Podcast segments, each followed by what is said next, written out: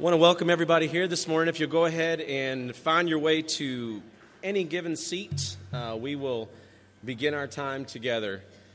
Uh, want to start with uh, the reminder uh, that we have these cards on the seat back in front of you. Uh, one side for that says attending for our members, and one side on the back for our visitors.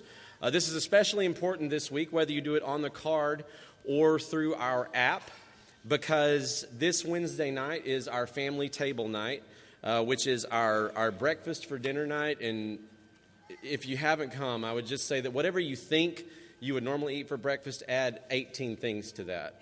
Uh, it, is, it is incredibly good. Uh, and we have it once a month over in the Family Life Center. So uh, if you're going to come join us for that, and we would definitely encourage you to do that, mark that on your card or check in on the app, uh, West Erwin Church of Christ, in both the Android and the Apple App Store, and you can let us know that way.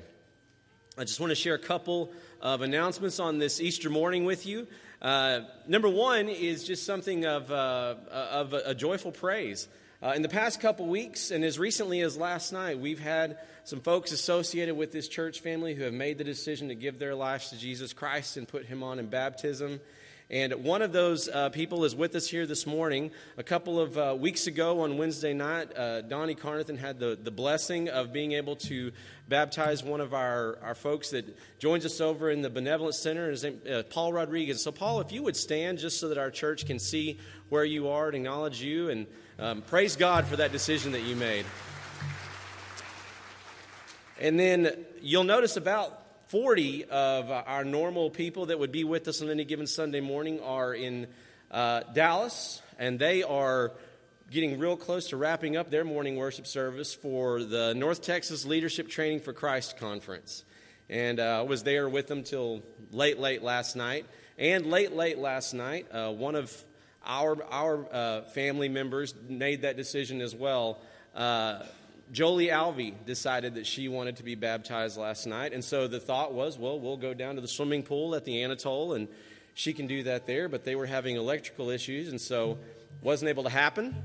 And so about 11 p.m., they figured out a way to squeeze her into a bathtub.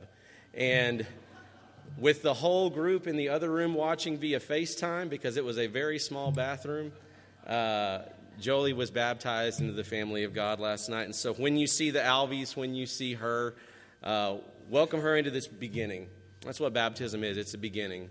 Not the, not the end, not the final goal, but the beginning of a relationship with Jesus. And so we are grateful and honored to be a part of that in the lives of the, these new believers. Um, just as a reminder, for the last couple of weeks, we have been accepting uh, comments and responses on some of the names that were put before you as a church congregation for new elders and deacons. You can find those names in the bulletin, and today is the last day to submit any comments to any of our elders. You'll see that as far as a, an, even an email address you can send those to. Uh, and then next week, uh, based on all the feedback and responses we've had from those, we will have a charge and a blessing over uh, those new elders and deacons that we are adding to our number here. And so we want to uh, just encourage you to be aware of that.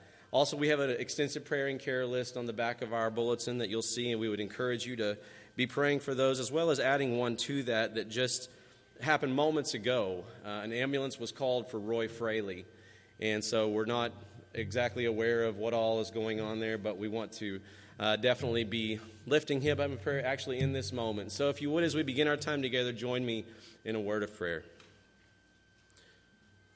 Father God, we are, are grateful on this Easter morning, on this Resurrection Sunday, that people all over the world are acknowledging the fulfillment of prophecy, that hope that we have because Jesus is exactly who he professed to be, that so many pieces of Old Testament scripture came to life in that moment so many thousands of years ago when the stone was rolled back when the angel affirmed to those women that he is no longer here, that he has risen.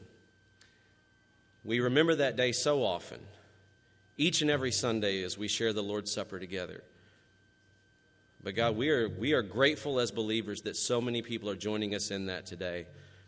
And so we lift your name on high. We are grateful and thankful and humbled that for people even as broken as us, that that life was given freely. And so, God, we pray that I pray that we would take that boldly into the week ahead, that hope that we do have through the resurrection, through the life that Jesus continued to live and now shares with us through the gift of His Holy Spirit.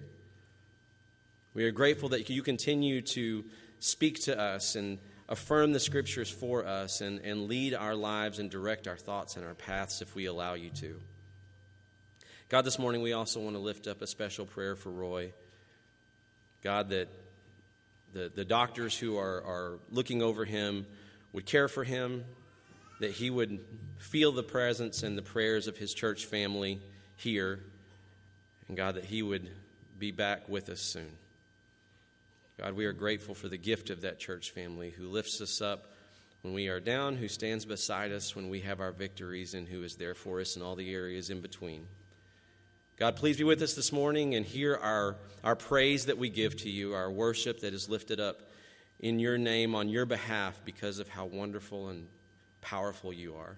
And it's in your Son's name that we pray. Amen. If you would, please be standing. Holy Lord, most holy Lord, you alone are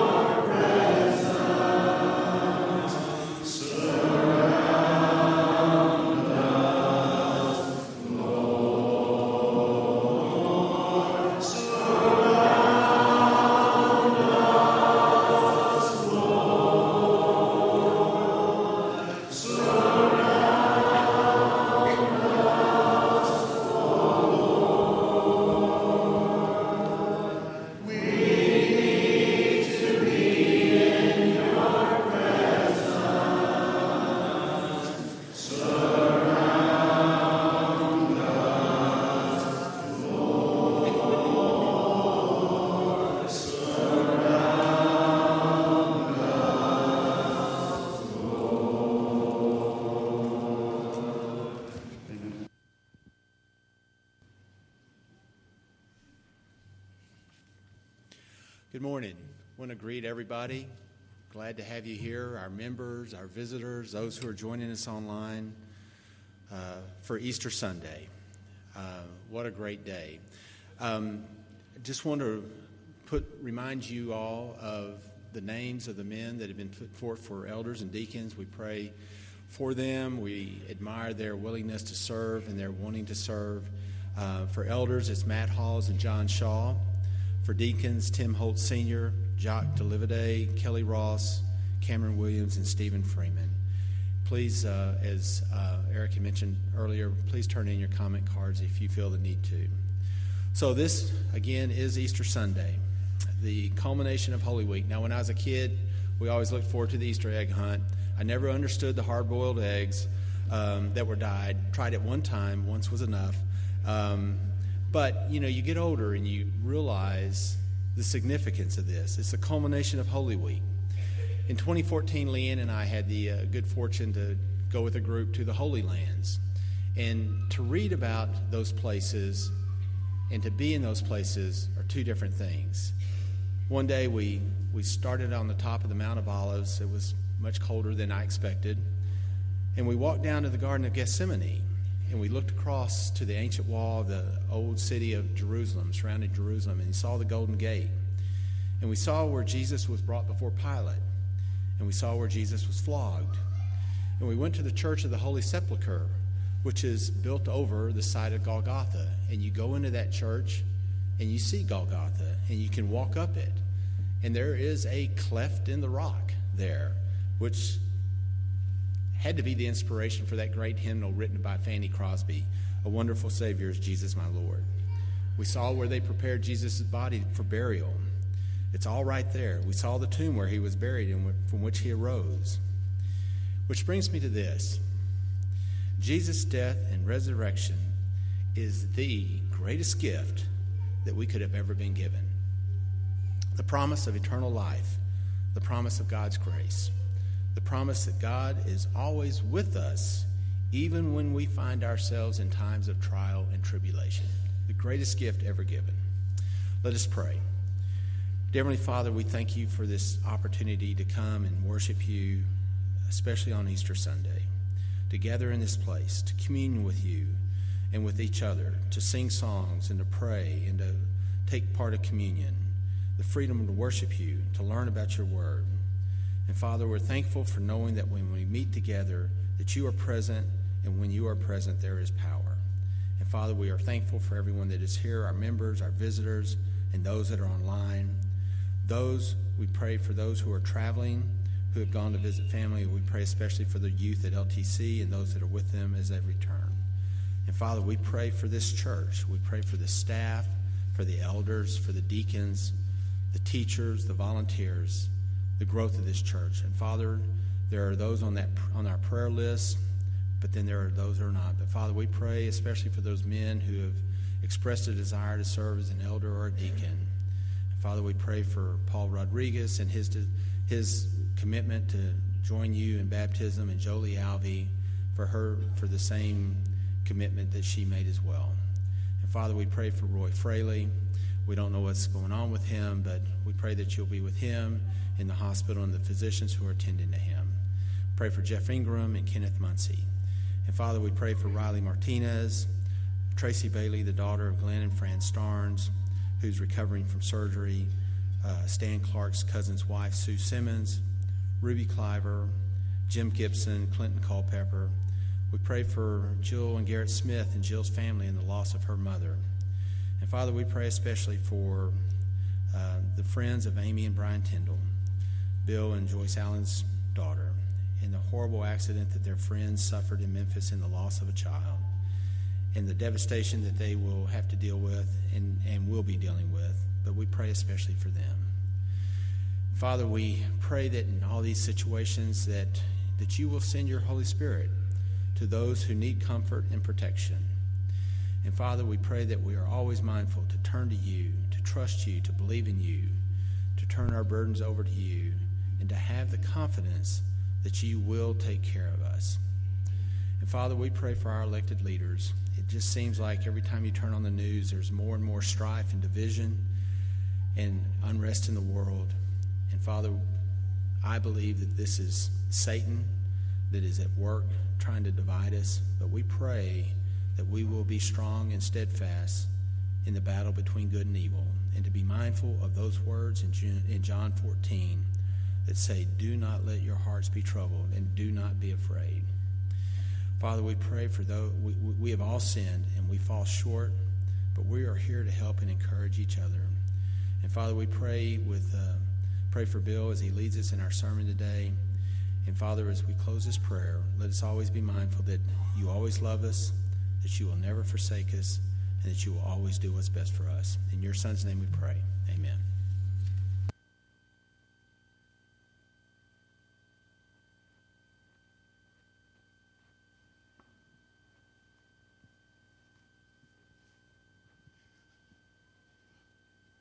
To prepare our minds for the Lord's Supper, we're going to be singing As the Deer Thirst.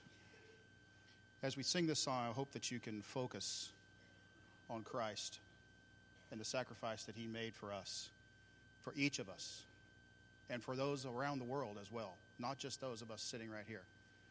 We think about all that there is, all that we've been given, and He gave the ultimate sacrifice for us. As the deer thirsts for water,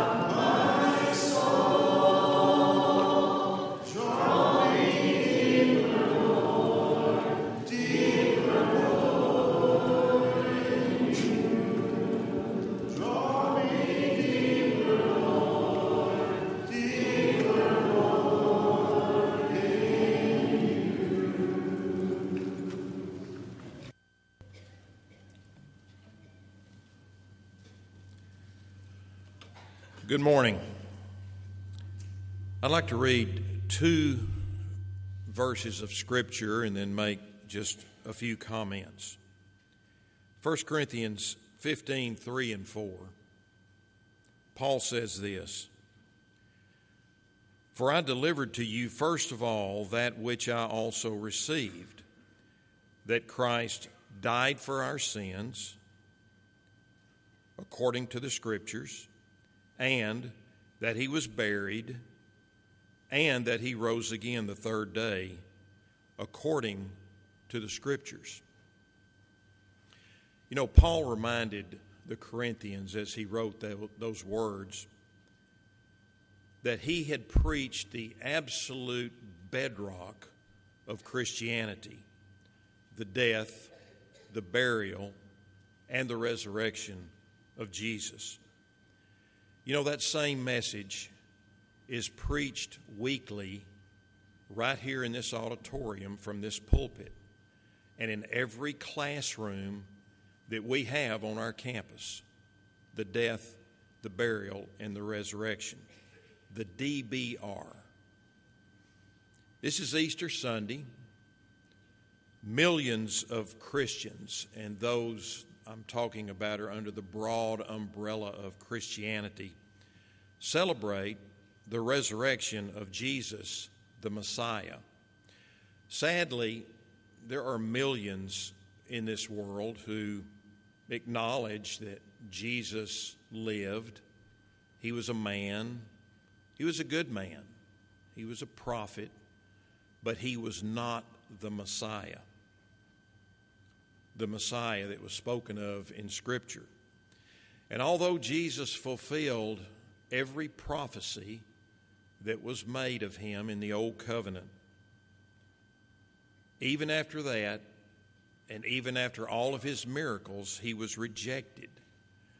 We'll never fully understand why those people in the first century rejected him. But the fact is, they rejected him. He is still rejected today by millions of people. But this morning, we, as we do every first day of the week, we celebrate the resurrection of Jesus Christ, the Messiah. We do it by what we refer to as the Lord's Supper.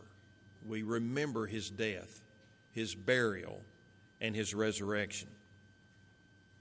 One last point I want to make. Paul continued his thoughts in 1 Corinthians chapter 15, and he said this But if there is no resurrection from the dead, then Christ is not risen. And if Christ is not risen, then our preaching is vain, and yours and my faith is also in vain. So let's pray.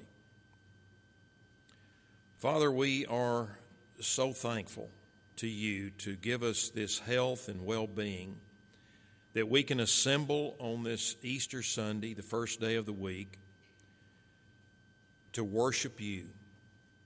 And Father, at this point in our worship, we come around this table to partake of this unleavened bread and this grape juice, remembering your Son, Jesus Christ.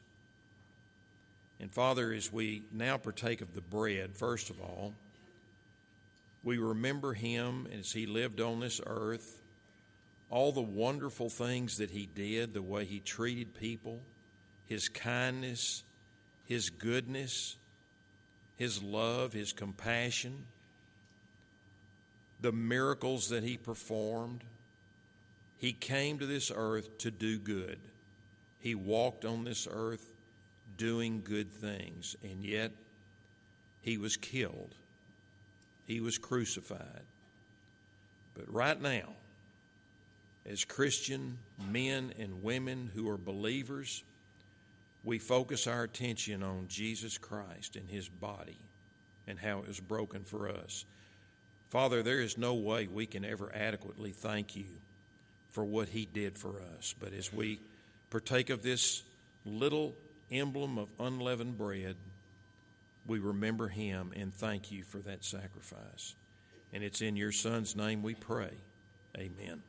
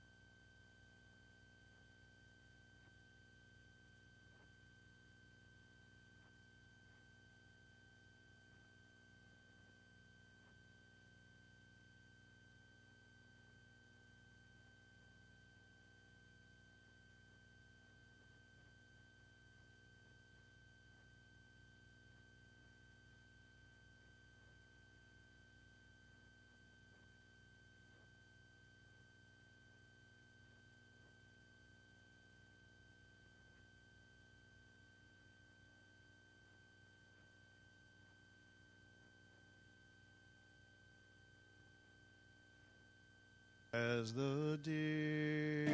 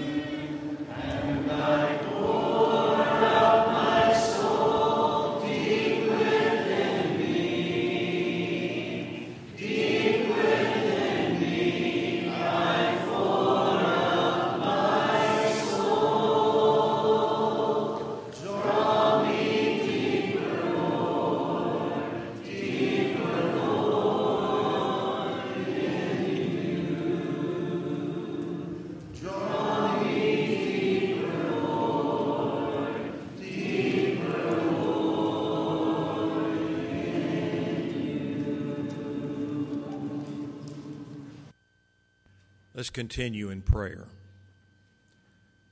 Lord, now as we remembered your son's body crucified on our behalf, we also think of his shed blood. And Father, again, it's difficult to fully understand that wonderful sacrifice, but we know there is power in that blood, and it is through the shedding of Jesus' blood that we have salvation in Him.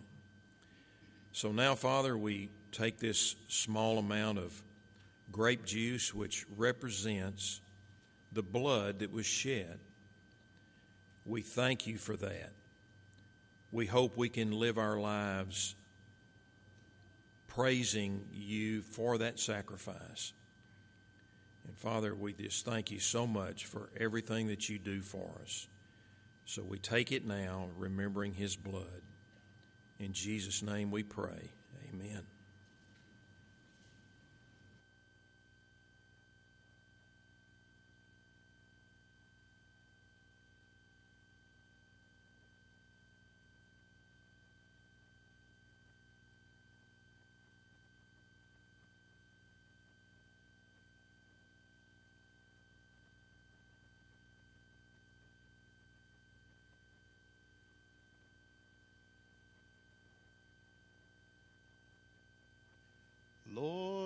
Lord, make me a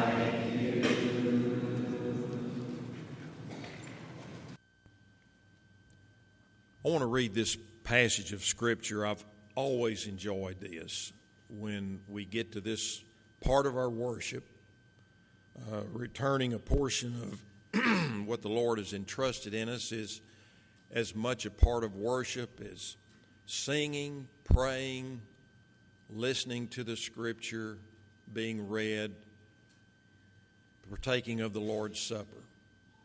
Let me read this. Jesus sat down opposite the place where the offerings were put and watched the crowd putting their money into the temple treasury. Many rich people threw in large amounts, but a poor widow came and put in two very small copper coins worth only a few cents. Calling his disciples to him, Jesus said, Truly I tell you, this poor widow has put more into the treasury than all the others. They all gave out of their wealth, but she, out of her poverty, put in everything, all that she had to live on. Let's pray. Lord, we are indeed a, a blessed nation. We're a blessed people. We're a blessed congregation here at West Erwin. And Father, we're thankful for our abilities to earn and make a living. And Father, we want to realize at this point that returning a portion of what you have entrusted to us is a wonderful opportunity, and we thank you for this opportunity to give. We may give of our time and our talents, but as that poor widow did, she didn't have much, but she gave. And that's a lesson for us, a lesson for all of us to do what we can to help the work go forward from West Erwin. We have so many great works that we try to accomplish, and we ask your blessing on all of those efforts. Thank you, Father, for this opportunity to give. It's in your Son's name we pray. Amen.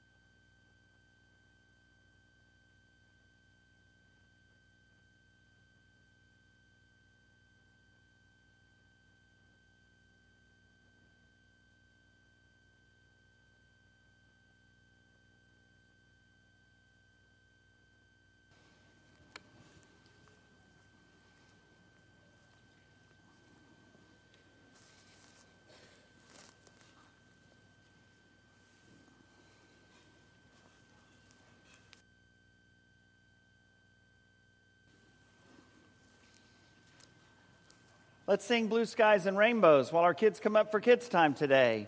Blue skies and rainbows and sunbeams from heaven are what I can see. When my Lord is living in me, I know that Jesus is well and alive today. He makes his home in my heart. Nevermore will I be all alone since he promised me that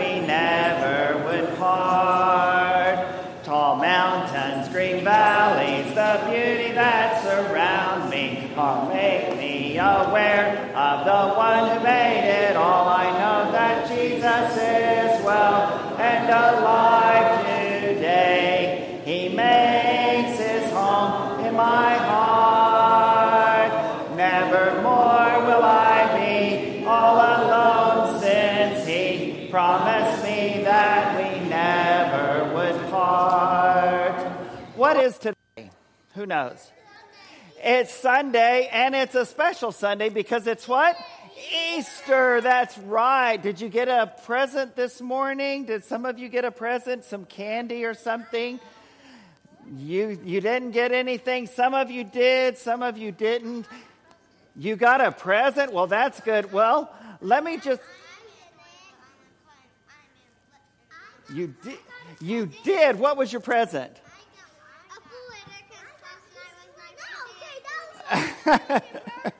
okay, we're confusing Easter, birthday, and Christmas. But the one thing they all have in common is presents, right? Now, Mr. Bill wants you to know I'm very concerned for your safety. So, if any of you got baby Ruth bars, I want you to know that I'd be more than willing to take a bite or two out of one or two of them just to make sure they're okay, because Mr. Bill is very concerned for all of you, okay? Now, one of the things about Easter is not just some presents sometimes. Some of you looks like you have on some nice new clothes or some of your best clothes. Uh, that's a wonderful thing as well. But you know, Easter, there are people all around the world that are taking a few minutes today to remember Jesus. Now, why would they do that on Easter Sunday? What do we think about? What do we think about? That's right, when Jesus was crucified. And just like with everyone else, when someone dies, they bury you. And they buried Jesus in a tomb. But did he stay there? No, he didn't. He, he was raised from the dead. And so the third day they went and they looked for the body of Jesus and they couldn't find it anywhere. And there were some angels there, and they said to the women that had come there to try to take care of Jesus' body, they said, He's not here. He has risen just like He said He would. And you know, that was almost 2,000 years ago, and they've never found the body of Jesus. You know why? Because he is alive. He is very much alive, and he's not in that tomb, and he's now with the Father in heaven. And you know what else? One day he's going to come back for us, and we're going to get to live with him forever. Isn't that really good news? That is really good news. And the reason for that is because Jesus is well and alive today. And that song goes on and it says, He makes his home where? In my heart.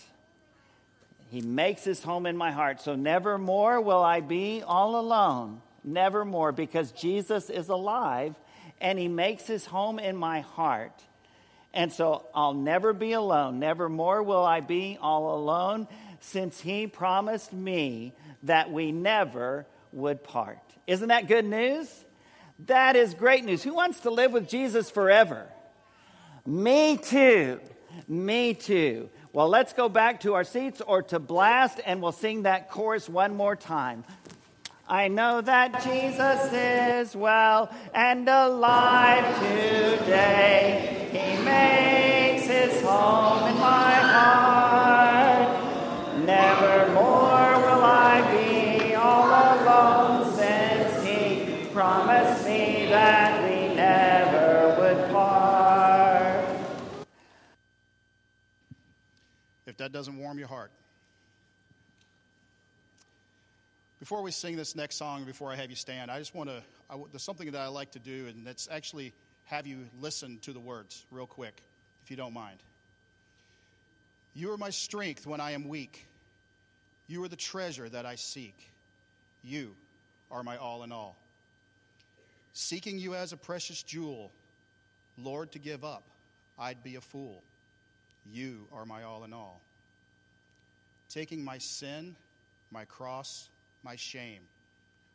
Rising again, I bless your name. You are my all in all. When I fall down, you pick me up. When I am dry, you fill my cup. You are my all in all. Let's be standing. You are my strength when I am weak. You are the treasure that I seek. You are my all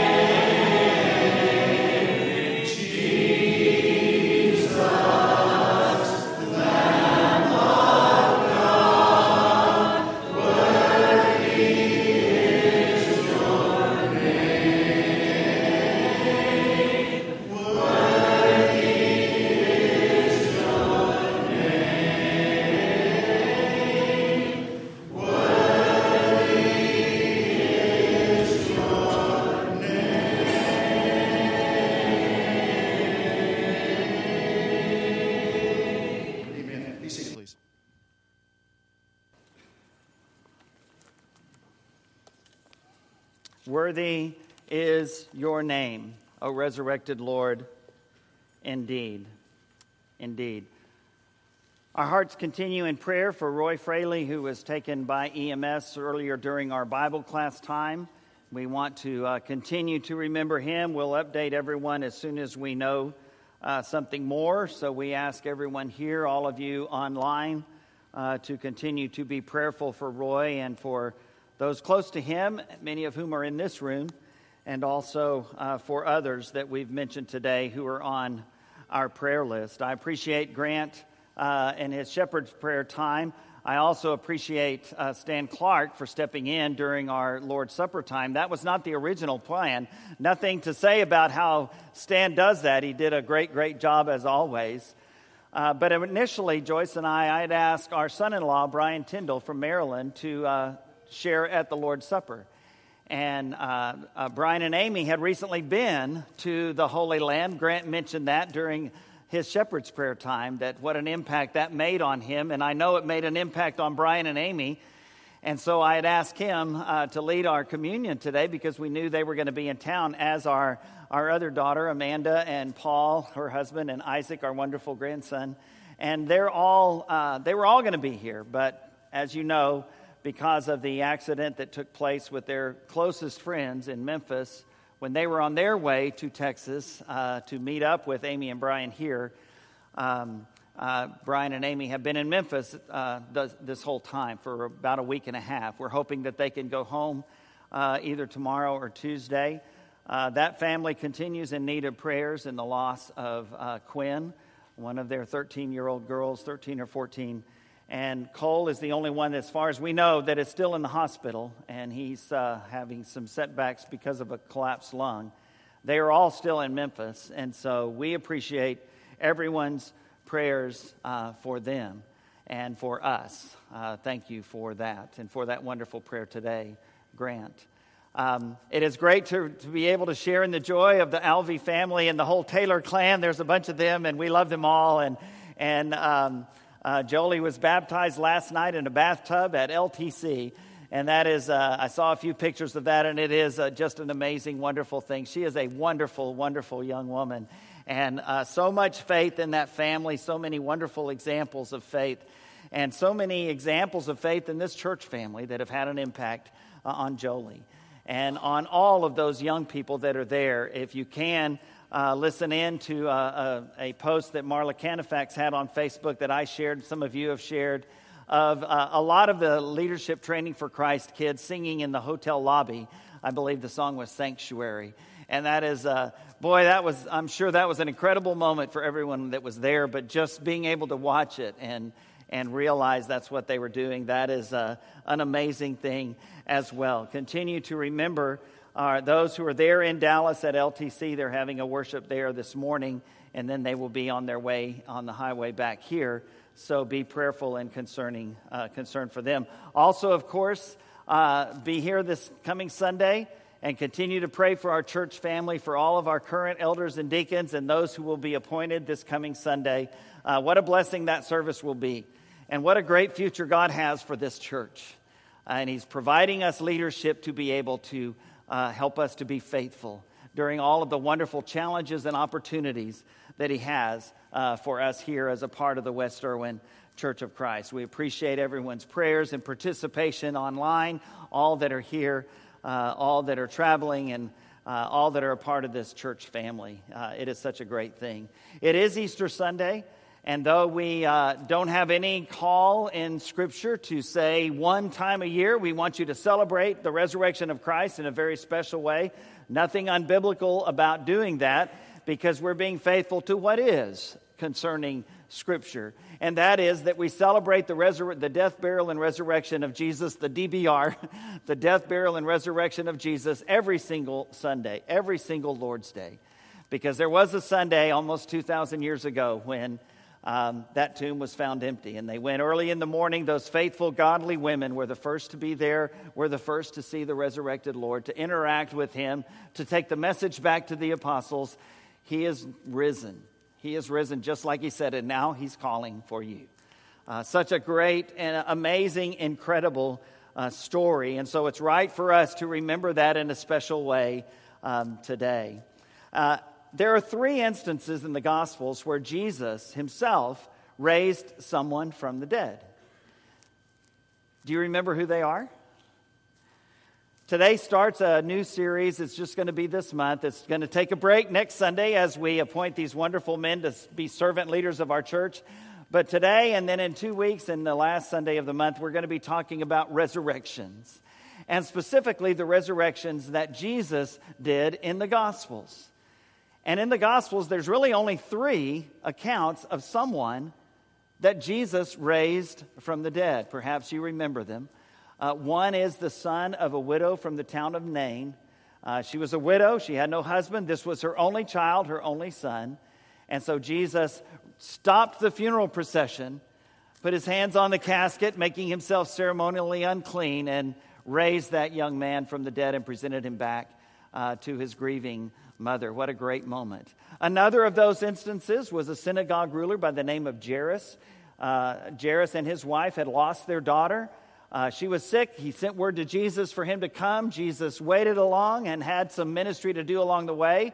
And then they got the news that she had died. And Jesus said, Don't worry, just believe. And said, We're, we're still going. And they kept going and they got to his house. And even though everyone there was grieving because she had died, Jesus took uh, his parents up to her room and Peter, James, and John and raised that young girl uh, from the dead. The last one is probably the one that you remember most of all.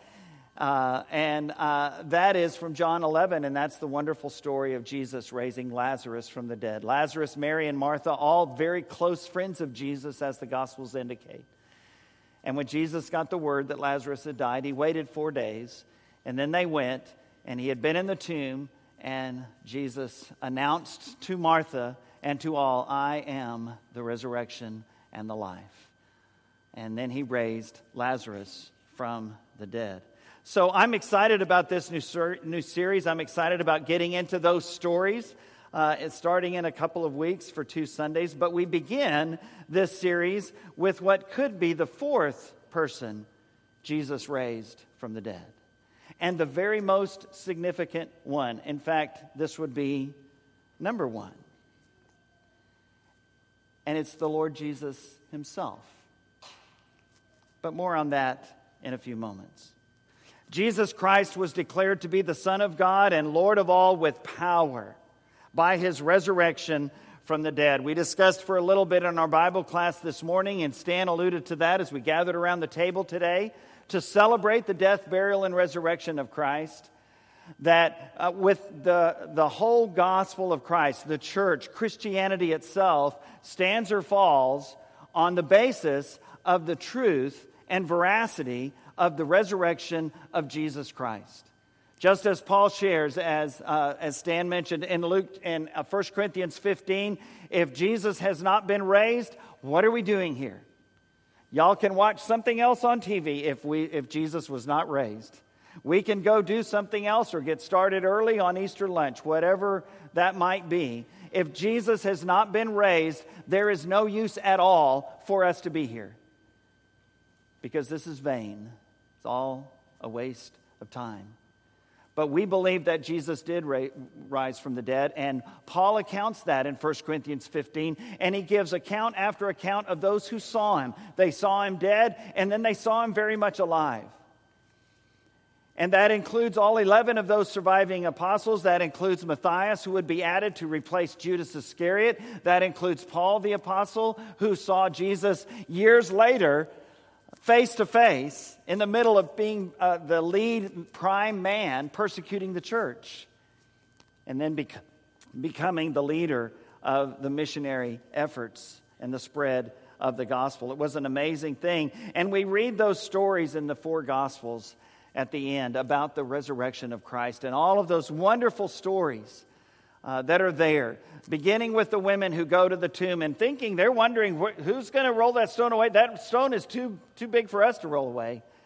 But it was already rolled away, and the angel was there announcing that Jesus was not here. He has been raised, just like he said.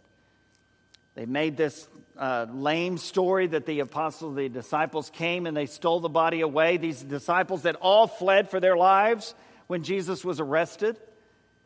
And yet they came and overpowered an extra Roman guard that the Jews had made sure Pilate put there, according to Matthew 27, to make sure that this story didn't go any further. This man claimed he would be raised from the dead on the third day. Let's make sure that somebody doesn't come and steal the body away and claim that, that he was. Everything about this story points to the veracity of the resurrection of Jesus Christ. The changed lives of the disciples, the willingness to put their lives on the line and even give their lives for the sake of this story. And there's only one thing that could change them, and that is seeing Jesus alive after they had seen him dead. There was no turning back, and they refused to turn back. And that is why this story, this day, this celebration of the resurrection of Jesus Christ is so vital and is a core part of that core doctrine of the death, burial, and resurrection of Jesus Christ. Why is that important at all? Well, it's important because you and I can't save ourselves. You and I, in our frustration, in our weakness, and in our sin, need a Savior. We're sheep who need a shepherd. I found a, a short 30 second or so video that really illustrates very well our plight, and this is what it is.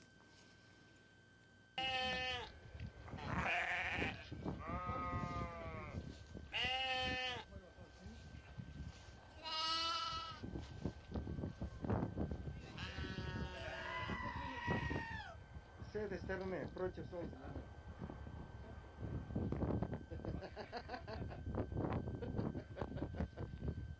Anybody see themselves in that video?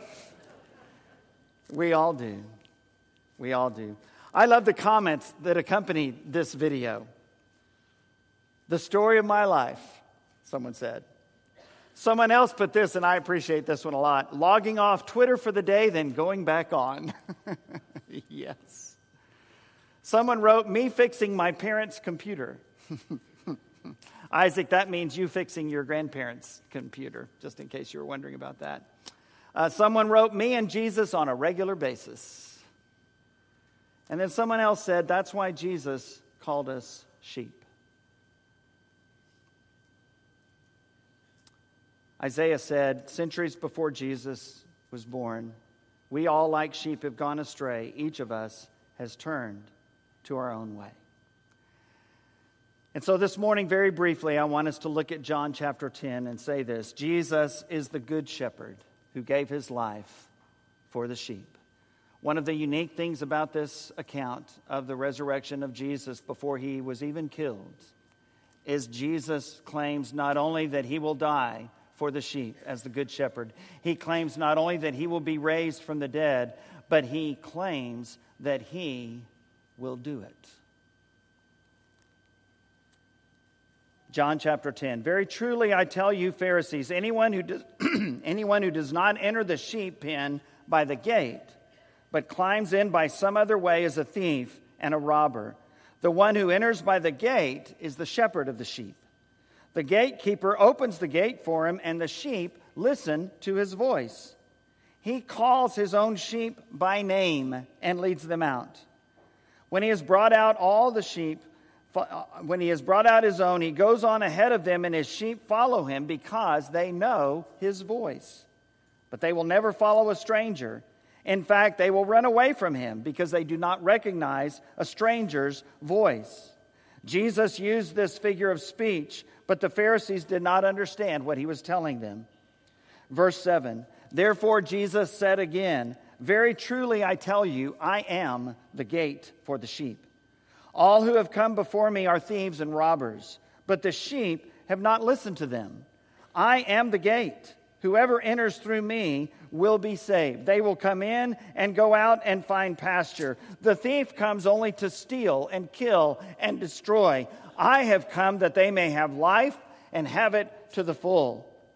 Verse 11 I am the good shepherd. The good shepherd lays down his life for the sheep. The hired hand is not the shepherd and does not own the sheep. So when he sees the wolf coming, he abandons the sheep and runs away. Then the wolf attacks the flock and scatters it. The man runs away because he's a hired hand and cares nothing for the sheep. I am the good shepherd, Jesus says again in verse 14. I know my sheep, and my sheep know me. Just as the Father knows me, and I know the Father, and I lay down my life for the sheep. I have other sheep that are not of this sheep pen. I must bring them also. They too will listen to my voice, and there shall be one flock and one shepherd. Verse 17 The reason my Father loves me is that I lay down my life only to take it up again.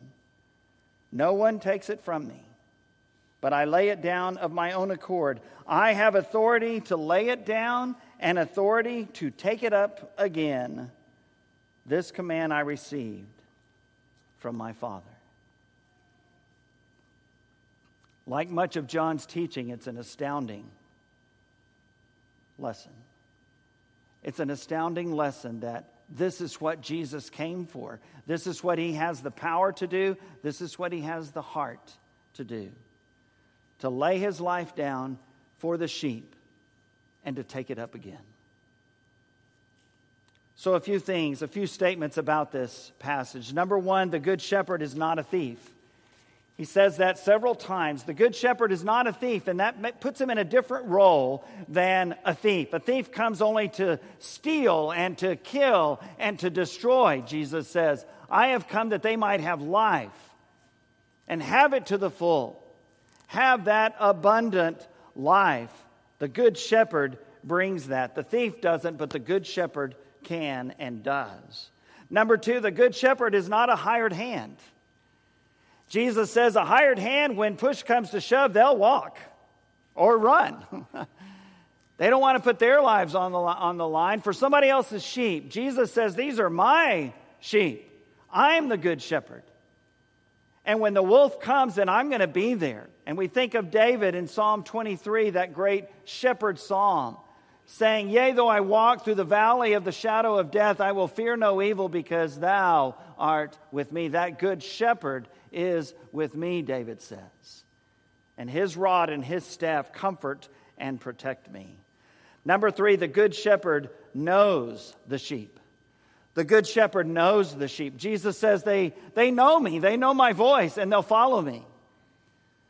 I shared a story a few years ago and was reminded of it again this week of a, of a tour guide who was talking to a group of tourists. And he says, You know, in the West, shepherds lead their sheep from the back and prod them along. But in the East, a shepherd leads his sheep from the front because they know his voice. And he calls out to them and they follow him.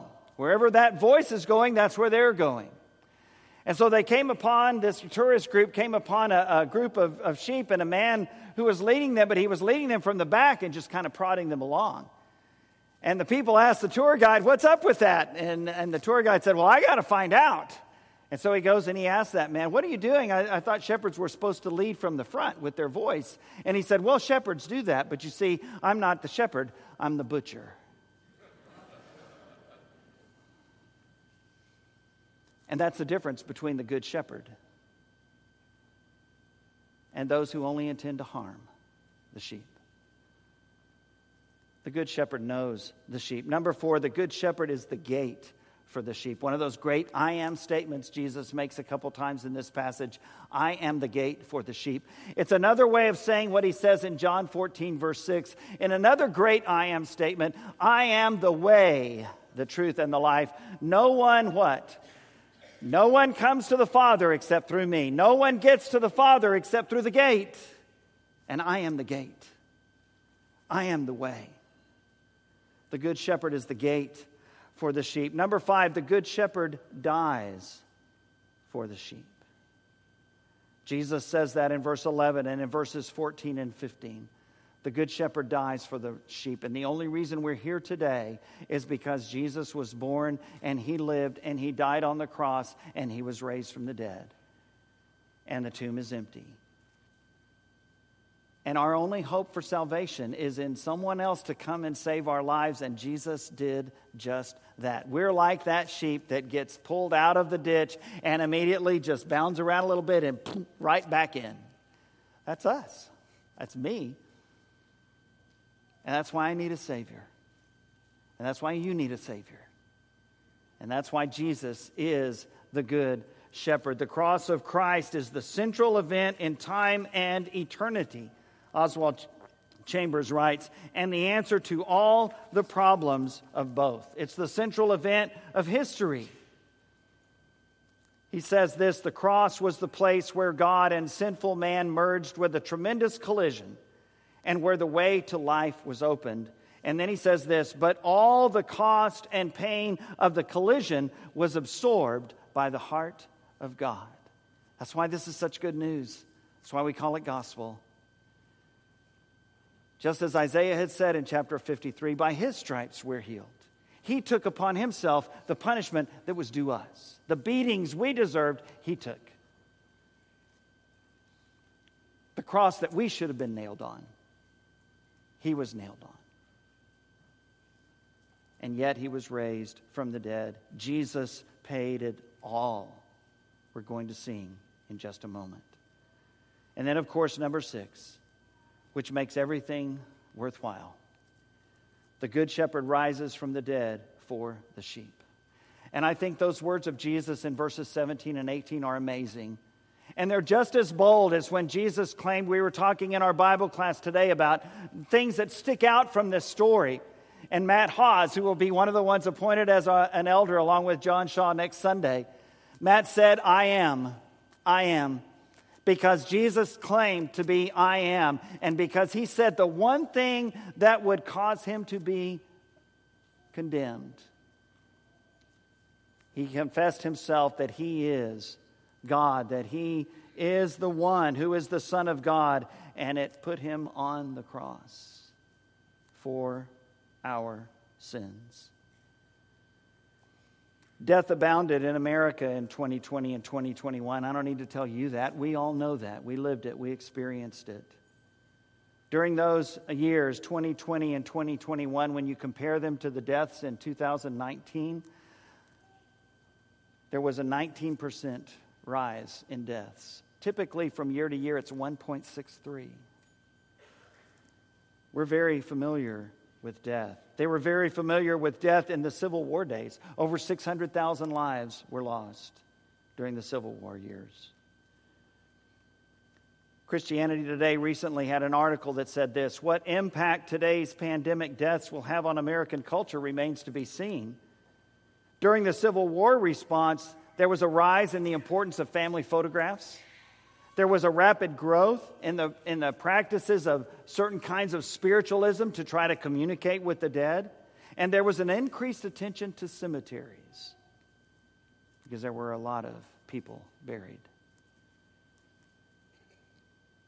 They write one shift because of the pandemic today is notably uh, stated. The percentage of people age 40 and older who say that religion is very important in the funeral of a loved one has gone up for the first time in a decade. You may be surprised to know that the majority of Americans don't think that that spiritual aspect is especially essential during a funeral. That seems odd to us because we that's where our hope is because of the resurrection.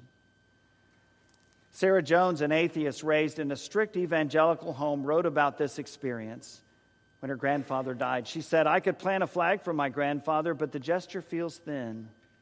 I don't know what exactly I would want from a memorial, whether it's catharsis or meaning or something else altogether. I thought several hundred times this year, maybe I should go to church. This atheist woman that couldn't find any hope in the death of her loved grandfather said, maybe, maybe I should go to church. And she thinks that because of the resurrection of Jesus Christ.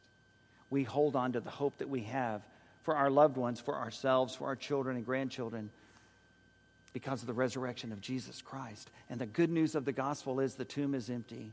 The good news of the gospel is they tried and tried and tried to come up with all kinds of stories, but the one thing that they couldn't do that would have stopped it from the start was produce the body, and they never could. They knew exactly where it was buried.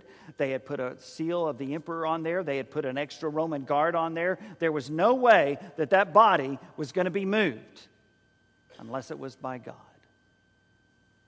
And it was by the Son of God Himself. I have the authority and the power and the love to lay it down. And I have the power to raise it back up again. And He did. Two statements as we close. First of all, the Good Shepherd could not be held by death. That showed his power. He could not be held by death. That showed his power as the Good Shepherd.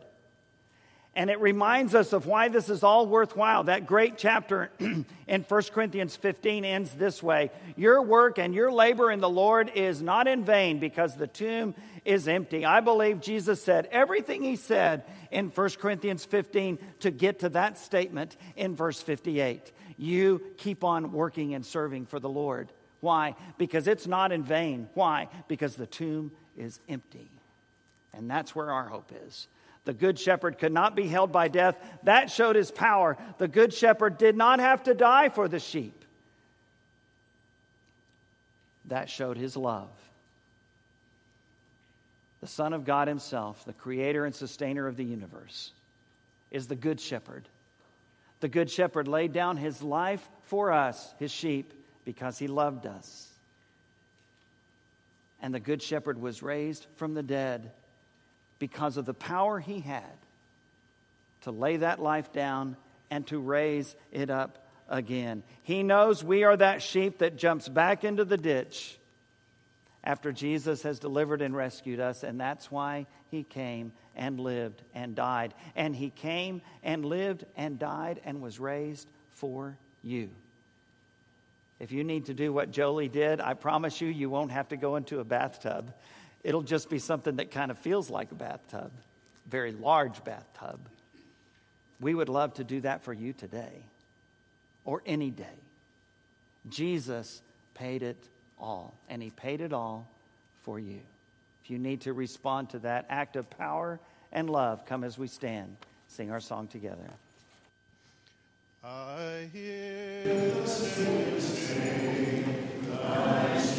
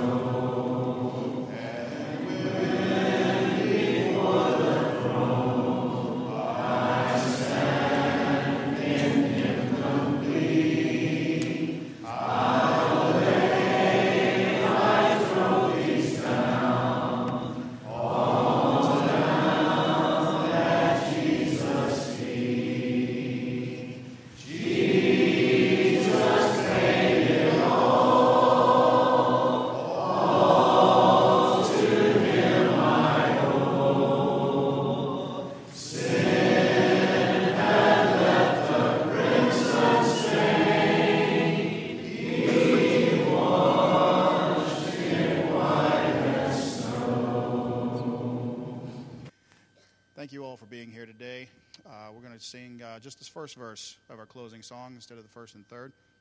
And then after that, we be let go in, uh, in prayer. He paid a debt did not owe. I owe that debt I could not pay.